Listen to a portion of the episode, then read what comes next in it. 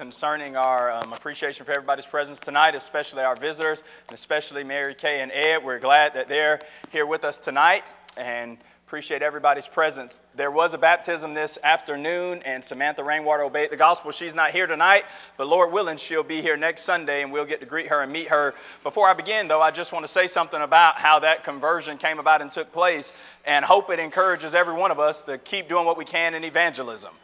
Myra Wheat was studying with her friend, who is Samantha's daughter, Paisley, and she says she wanted to obey the gospel and be baptized. And we started studying with her, and we're following up with that on Tuesday. But in the midst of those studies, her mother, Samantha, who was baptized tonight, said, You know what? I don't think I'm right according to what the New Testament says. I'd like to become a Christian. And so she's obeyed the gospel, and it'll all be in the end if she hears well done because Amira was bold and courageous and didn't just invite a friend, but was willing to sit down and study the gospel with her. And so let us all be encouraged to continue to sow the seed, do, do what we can, and never underestimate our great young people here at Lehman because they can do and are doing great things for the kingdom's sake.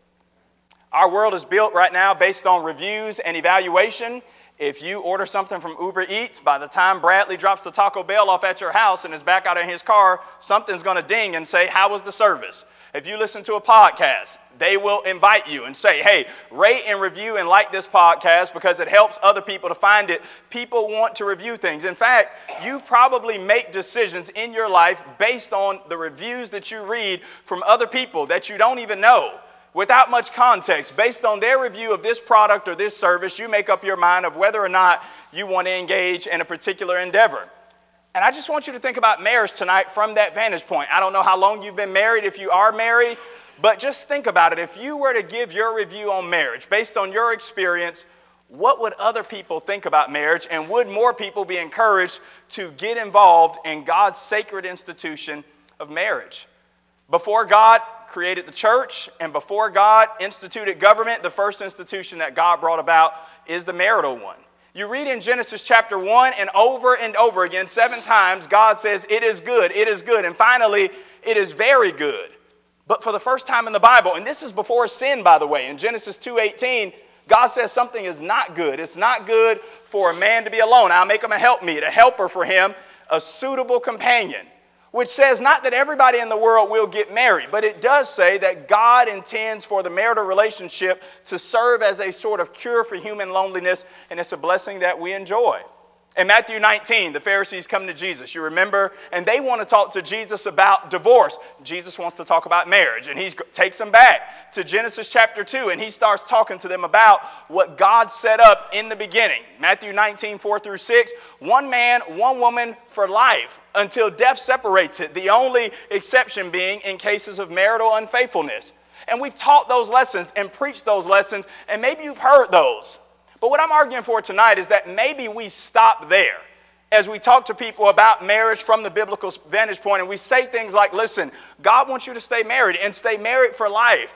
And we want them to stay away from divorce as much as is humanly possible. And maybe we just stop there and we settle for mediocrity in our marriages and we think to ourselves, hey, so long as we don't separate, so long as we don't divorce, so long as we make it across the finish line, God doesn't care. God just wants us to finish. But what if God wants something more from us?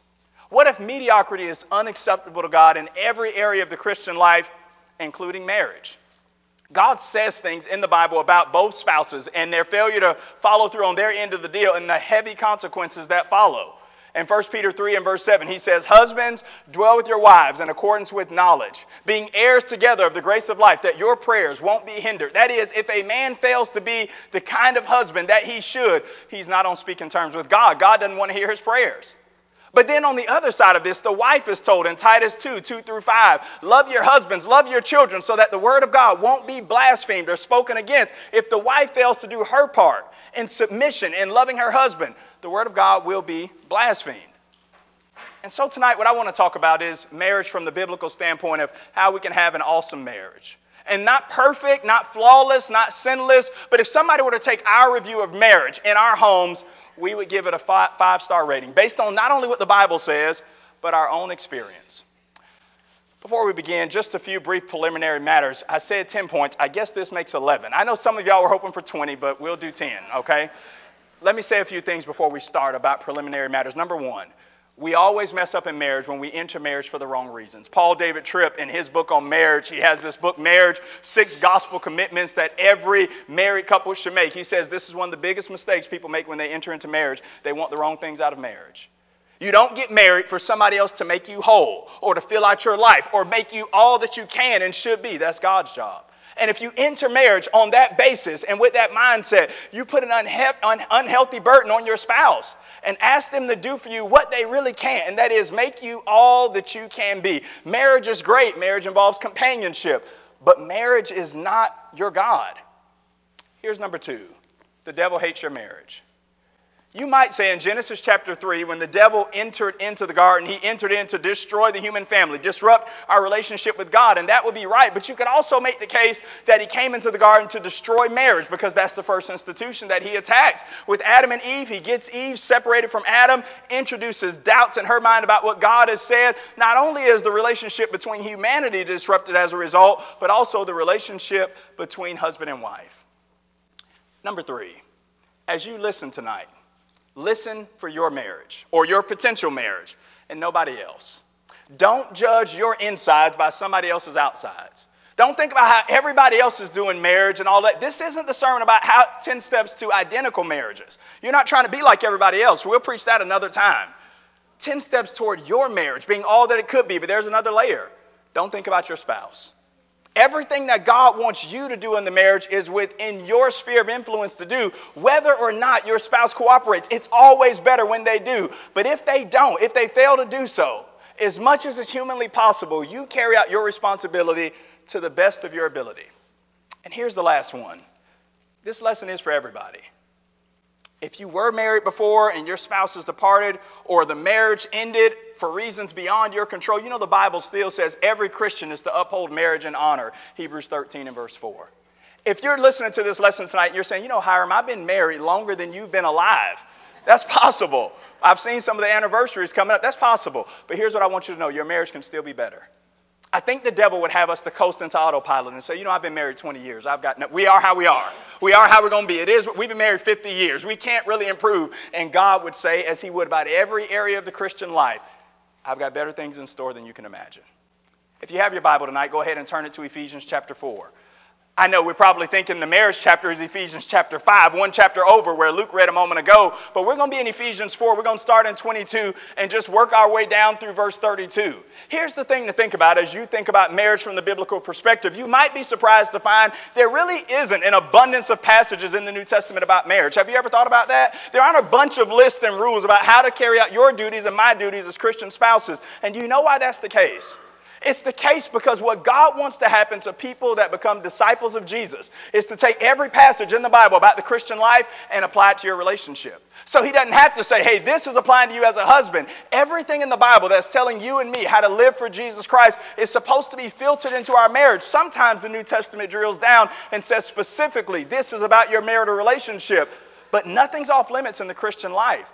And we read passages about character transformation and the way we're supposed to live, and we sometimes think that applies to every relationship except this one.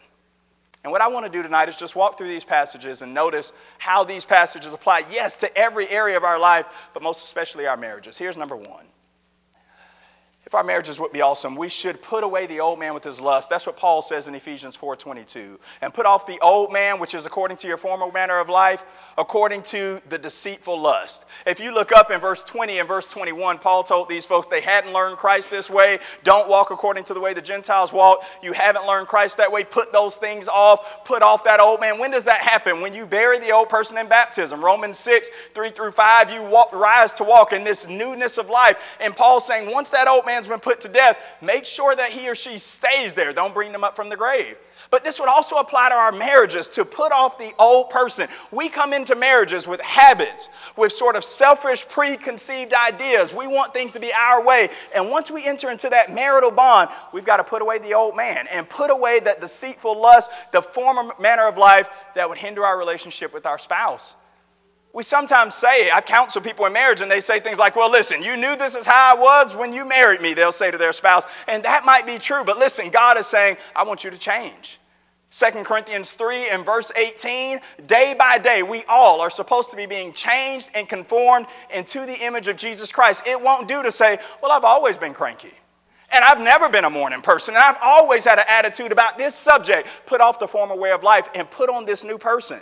If any man be in Christ, he is a new creation. Old things have passed away. Everything has become new. 2 Corinthians 5:17, including you as an individual in the marital relationship. The first thing we've got to do to have an awesome marriage, according to Scripture, would be make sure to put off that old person and according to the lust. Now, the lust here probably isn't the lust we're thinking about, but that would also be involved. You remember what Jesus says in Matthew 5, 27 through 30, where he says, Whosoever looks on a woman to lust after her has committed adultery with her already in his heart. Mike led us a moment ago in that song, Pure in heart, help me to be. It'll bless our marriages if we don't have lust for other individuals that we've got no right to. Job would say in Job 31 and verse 1, I've made a covenant with my eyes. By the way, this is a covenant every married person should make. Job says, I made a covenant with my eyes. Why then should I think upon a maid? I'm going to keep my eyes pure and holy because lust will destroy me. If you think about it, this idea really ruined the first family in the paradise of God and where they stood. Genesis 3 and verse 6 says that Eve saw that the tree was good and desired a tree to make one wise. What was that? It was lust, and it drove her in the wrong direction. And so it'll be in our marriages if we don't get it under control. Put off the former way of living and put off lust. One more area of lust we should probably put off, and that is trying to make our spouses like we want them to be. Listen, you married a partner, not a project. You can't make a person what you want them to be. You've got to let them be themselves. And people change over time. But it's not our responsibility from the altar to the grave to continue to work on this person and bring them into conformity with our will, our desires to see them behave in a certain way. We've got to let God work on them and put off that former way of thinking. Number two, change your mind. Ephesians 4 and verse 23, Paul says, and be renewed in the spirit of your mind. Romans 12 and verse 2 talks about the Christian changing their mind. Paul says, Be not conformed to this world, but be transformed by the renewing of your mind, that you might prove what is the good and acceptable and perfect way of God. From Genesis to Revelation, the Bible teaches if God gets the mind, he gets the man. Proverbs 4 and verse 23 Keep your heart with all diligence, for out of it flow the issues of life. If you're a married individual tonight, change your mind about marriage.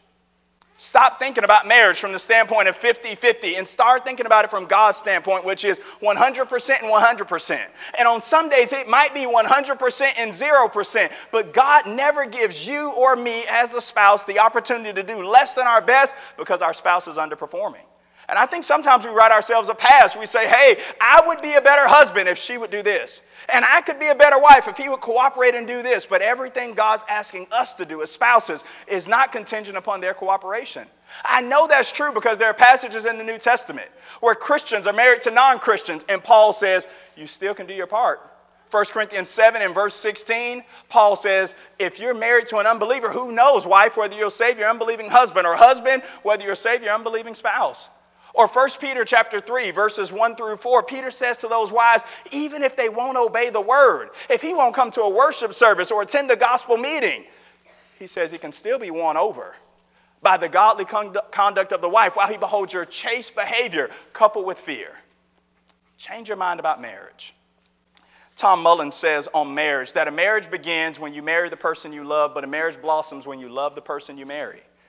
Change your mind about how you see your spouse and how you view the marital relationship and let God inform what that really is all about. Our marriages, according to the New Testament, are supposed to mirror the relationship between Christ and the church. We're supposed to be heavenly advertisement for what people should expect to see in their relationship to God. And we just have to change the way we approach it. The world says all sorts of things to us about marriage, and we've got to reject it and have our minds renewed by what Scripture says.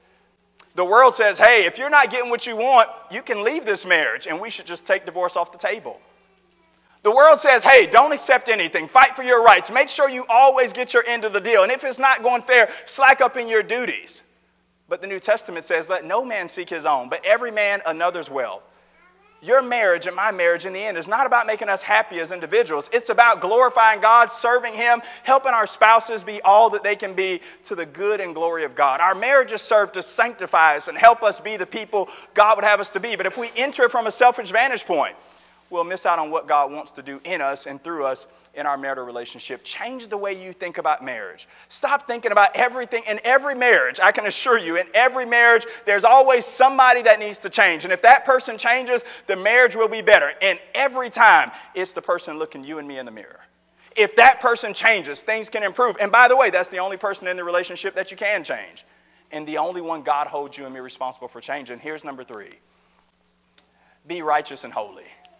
Ephesians 4 and verse 24, Paul says, I want you to put on the new man, which is renewed after the image of the one that created him in righteousness and true holiness. Some people say righteousness is about our relationship to humanity, and holiness is about our relationship to God. It doesn't have to be that way, it can involve both. You remember what Jesus says in Matthew 5 and verse 6? Blessed are those that hunger and thirst for righteousness because they'll be satisfied, they'll be filled. 1 John 2 and verse 29 says, If we know that he is righteous, we know that everyone that practices righteousness is acceptable with him. What does this have to do with our marriage? It has this to do with it.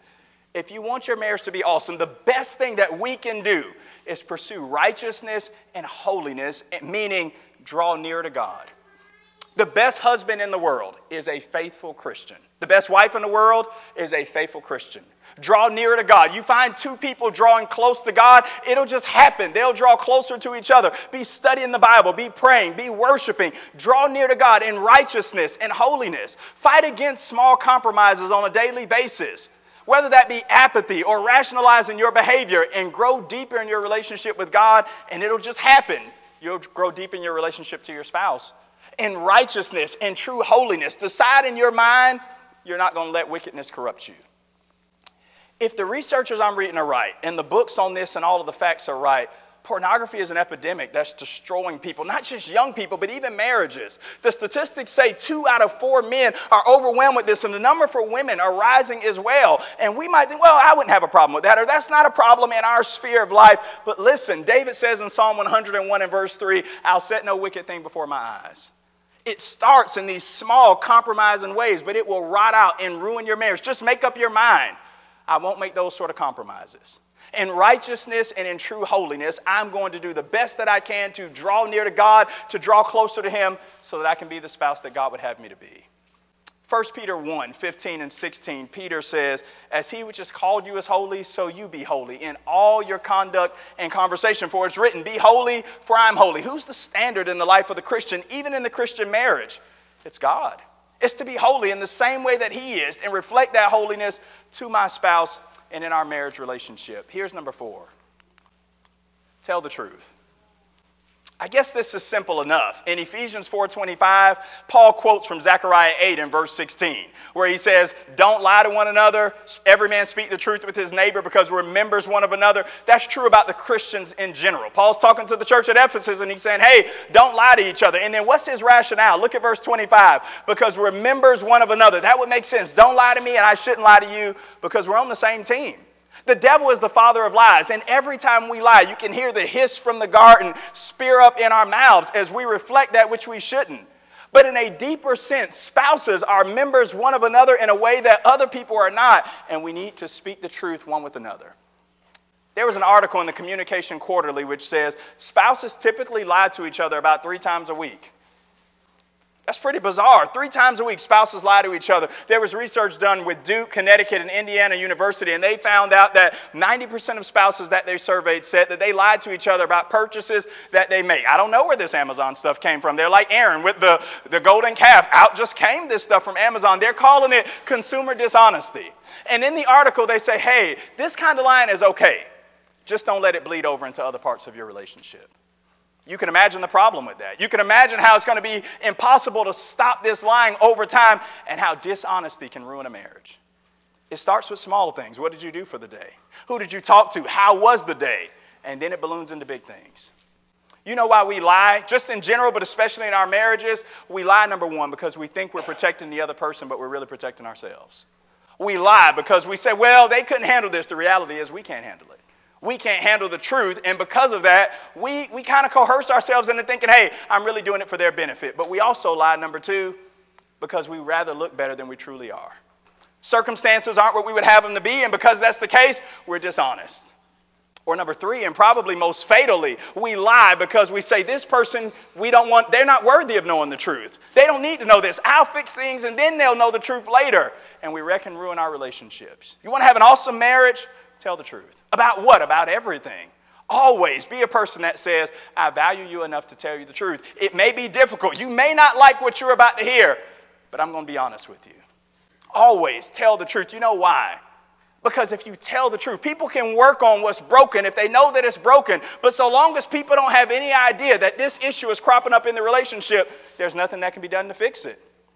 Think about how you felt when you've been lied to, when people have misled you, and think about your spouse in that regard and resolve to never put them in that situation and ultimately just love the truth. Proverbs 23 and verse 23 buy the truth and refuse to sell it. Be open and be honest. Never do anything in the absence of your spouse that you won't feel comfortable speaking up about in the presence of your spouse.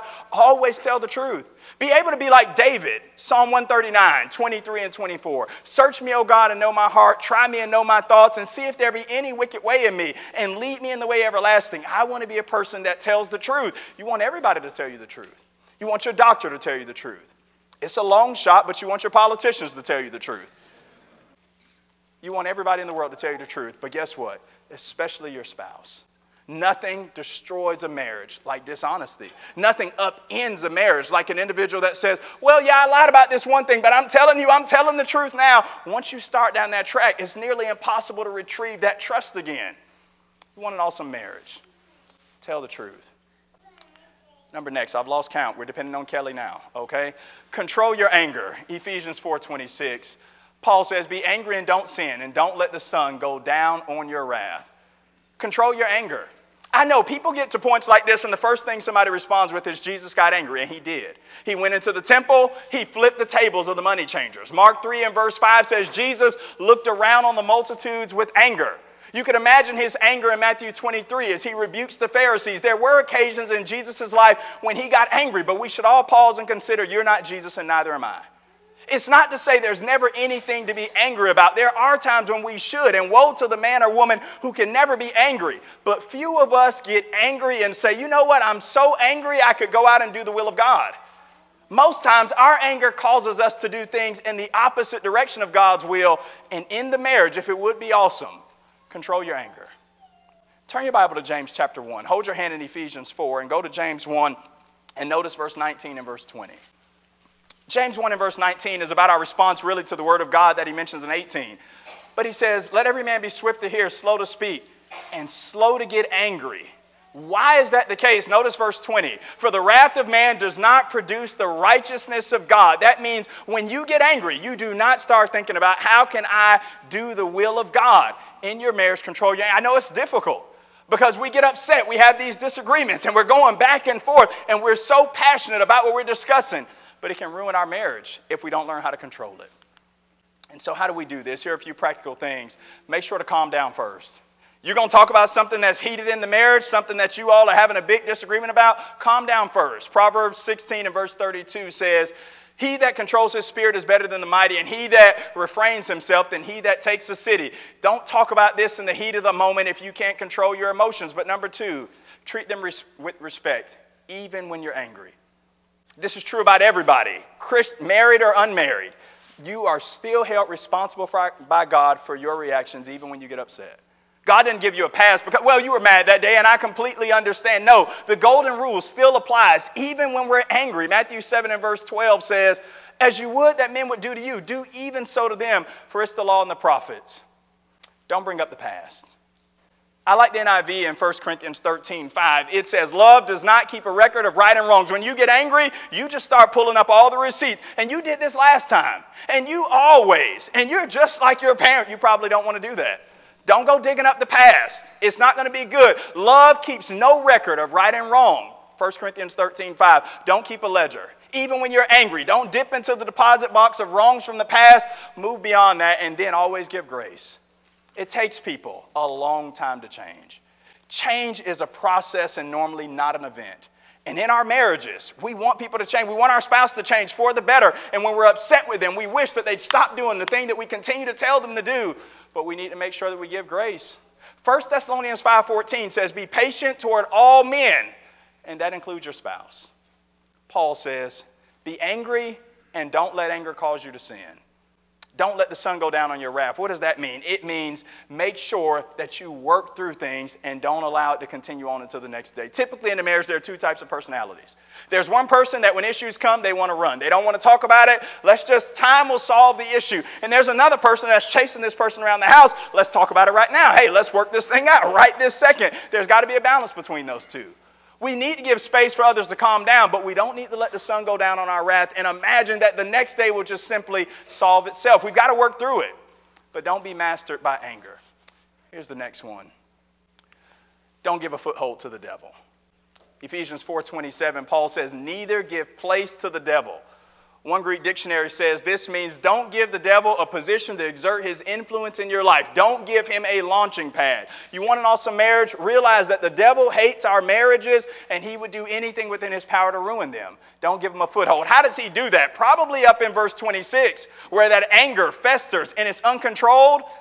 But in any way that we give the devil an opportunity, he'll use it as a launching pad. Don't give place to the devil.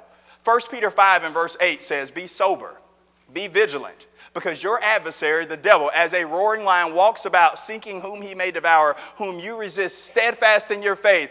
The devil tries all sorts of ways to get into our marriages, and we've got to be wise enough to say, we won't even give you an entrance. We won't give you a foothold. What are some of the ways we sometimes do this? This is a long list. Number one, time apart. David Murray, in his book Reset, he's talking about patterns in your life, and he has this question, and you have to answer it for yourself. I've got to answer it for me. But Murray says, listen, if somebody were to say to you that you could have a job, a ministry, or a career, but it would ultimately cost you your marriage and your family, would you take it? And he says right after that that most people would say absolutely not. But would people looking at your schedule believe your answer?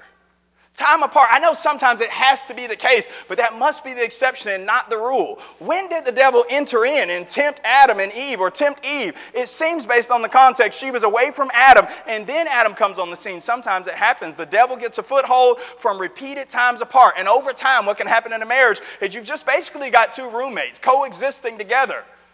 I went to a lecture at Freed Hardeman a few years ago, and this counselor was talking to preachers about marriage and about families. And he said, You know what can sometimes happen in a marriage? Both of the spouses become roommates. And what typically happens, this is a generalization and a stereotype, but he says, What can generally happen is the woman, she throws herself into the home, the children, and the cosmetics. And the man throws himself into his career, and that's where he finds his identity. And before long, you just basically have got two roommates living together and they're not together like God would have them. Sometimes it's time apart, sometimes it's constant arguing. I mean, about little things. Maybe you've seen couples like this before. They're telling a story, and John says, You remember that time we went to Bev's house and we were driving down the road and we made a right? And she says, No, we made a left. He says, All right, we made a left. And we made a left and we got to their house at 6 o'clock. No, it wasn't 6, it was 7.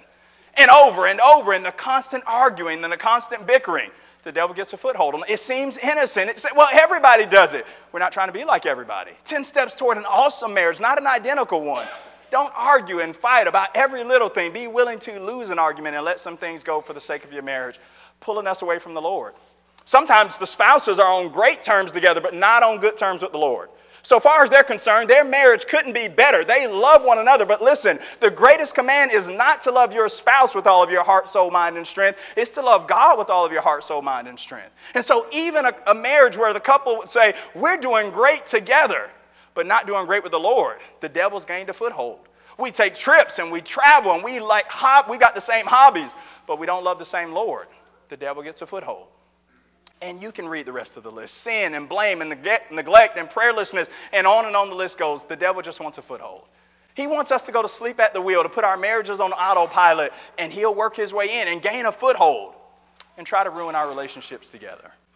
Here's the next one provide what your spouse needs. Ephesians 4:28, Paul says, "Let the one that stole no longer steal, but let him labor, work with his hands, providing that which is needful, that he might have to give to the person in need." Paul is saying for Christians, it's a right thing to do to work and labor and then provide for other people that need. But in our lesson tonight on marriage, we should do this for our spouses.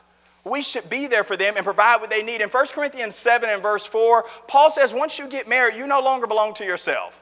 He says the husband's body isn't his and the wife's body isn't hers. You belong one to- toward another, and we should provide what our spouses need. Chapman and others have talked about the five love languages, and maybe these aren't foreign to you, but these five love languages, here's what they mean. And you can go online and take the test. By the way, over time, this changes. So somebody says, Well, I know my love language. It was this 20 years ago. Over time, it changes. And what the love languages mean is just basically in these five categories, one of these, or maybe two of them, speak to the heart of your spouse perhaps more than the others. And so they're words of affirmation. Typically, men are said to have this as their primary love language there's quality time. Receiving gifts, acts of service, and physical touch, all of them have biblical backing. All of them are rooted in Scripture. But here's what we sometimes make the mistake of doing we take our love language and we apply it to our spouse. Well, hey, I like words of affirmation. I'll just load her down with words of affirmation, and what she really wants is quality time. Mistake number two, though, is to say, oh, I've got my, uh, my spouse's love language down. He likes this, and so I don't have to do this. Hey, she said her love language was quality time. I'm not getting her anything for Valentine's Day. Don't do that. Listen, everybody in the world needs all five of these. Maybe one of them speaks to the human heart more than the others, but we need all five. Words of affirmation, a word fitly spoken, is like apples of gold and pictures of silver, Proverbs 25 11 quality time. Song of Solomon, chapter 7 and verse 11. The woman says to the man, Let us run to the field together. If you read that book, they love to be in one another's company. Receiving gifts. It's more blessed to give than to receive. In some people's love language, it's not about the monetary benefit, but just to know that they've been seen, that they've been appreciated. It makes all the difference. Acts of service, and then, of course, physical touch. You know, Isaac couldn't get away with this one. In Genesis 26, he told Abimelech that Rebekah was his sister. You remember that? Genesis 26, 8 through 9. The Bible doesn't say altogether what was going on, but he looked out there, and because of their closeness, he said that just couldn't be his sister. They're closer. There ought to be something in our interaction that people know, you know what? Those two folks there, they're not brother and sister. They love one another, but it's deeper than that. Do you know what your spouse needs? Do you ever sacrifice for their behalf? Do you ever watch something that they want to watch? Do you ever go somewhere they want to go? Do you ever try something that they want to try that's outside of your interest or influence or things that you enjoy? If you would have an awesome marriage, provide what your spouse needs. Don't think about your needs, think about theirs. And as you continue to serve them, it'll just happen. Typically, it comes back the other way. Here's the next one. Speak wisely about your spouse and to your spouse. Ephesians 4:29. Maybe you've heard the story about the man his wife got the new cosmetics. She tried them on and she said, "How old do these things make me look?" He said, "Skin tone of 20." He said, "Facial features 18, figure about 25," and she praised him and he said, "Wait, honey, I haven't added them all up yet." That was not wise. Ephesians 4:29, Paul says, "Let no corrupt communication proceed out of your mouth, but that which is good, that it might administer grace toward the hearers." Speak wisely to and about your spouse. Our culture is not always the best about this, and we might find ourselves joining in, but we need to be wise and do things in a way that God would have Christians to do it. Let no corrupt communication proceed out of your mouth. Do you lash out in anger at your wife? Is she afraid to really speak her mind? Because, hey, you might say something kind of sharp. I mean, you never physically hurt, but I mean, your tongue's pretty sharp, and everybody in the family knows, especially your wife. When you get upset, hey, it's your way or no way, and everybody just kind of has to walk around on eggshells. It's not going to be a good thing. To the wives, do you have a PhD in nagology?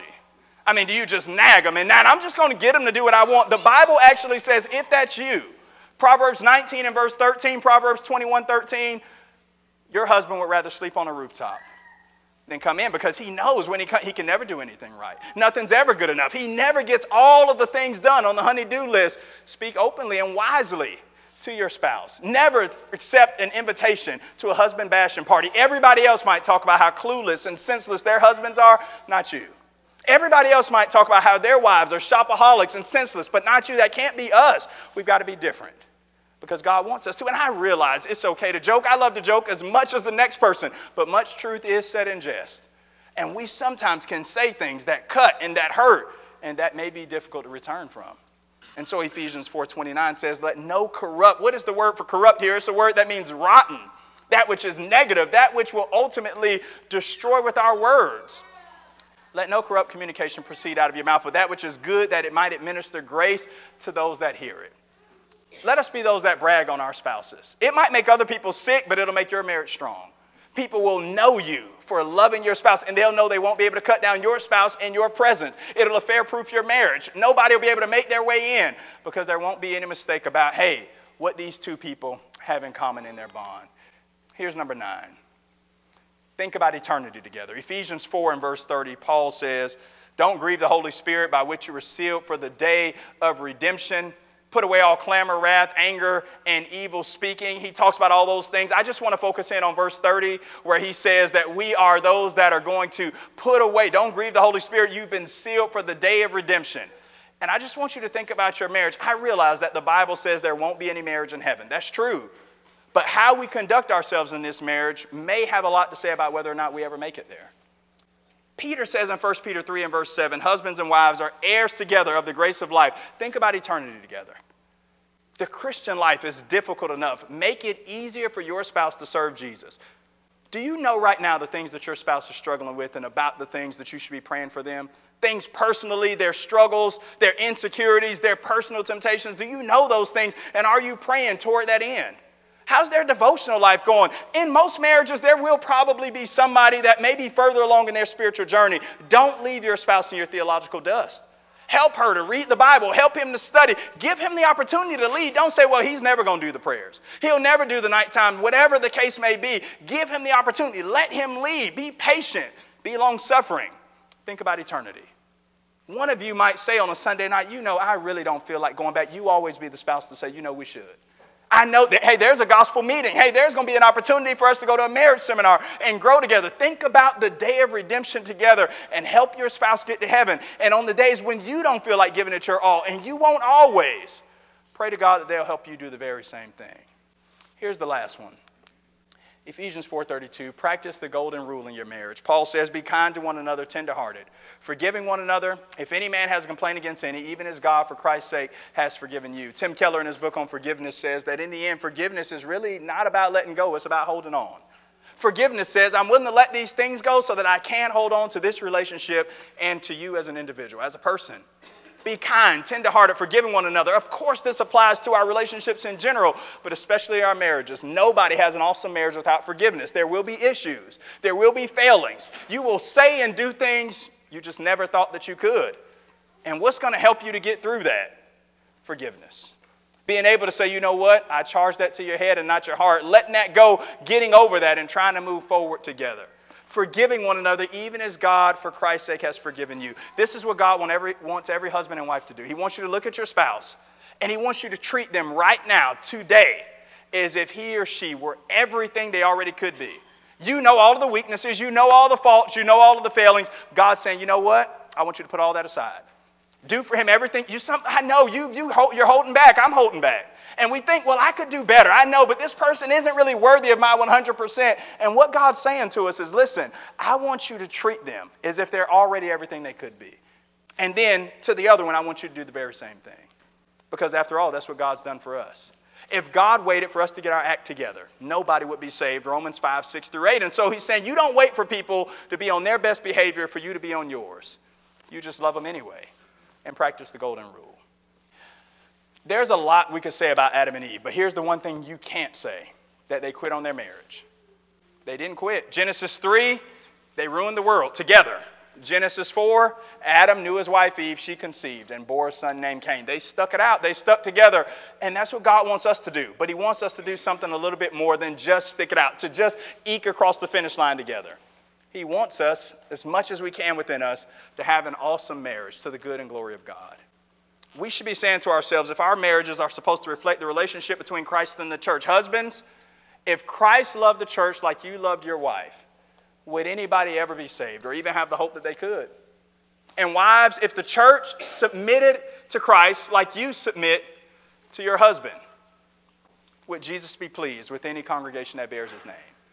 Ephesians 5 22 and 25. That is the standard for us. And it's not an impossible one, but it's one that we need to continue to strive towards. The Bible uses marriage as the relationship that we enjoy with Jesus Christ. And maybe tonight somebody needs to enter that marriage with him, believing that Jesus is Christ, turning from sin and being immersed just like Samantha was this afternoon. We love to witness it, we love to study with you and help you. Tonight, if you are married, we've got some on the verge of being married. I just want to challenge us all to do the best that we can to make our marriage awesome. I'm not speaking to you as an expert tonight, really, as a failure in a lot of areas, but to say we can do better. It can be enhanced. And if your marriage is already awesome, God would encourage you to put icing on top of it and make it even better. Mike's going to lead us in a song to encourage us. If we can pray for you, pray for your marriage, let us know how we can help you. Come now as together we stand and as we sing.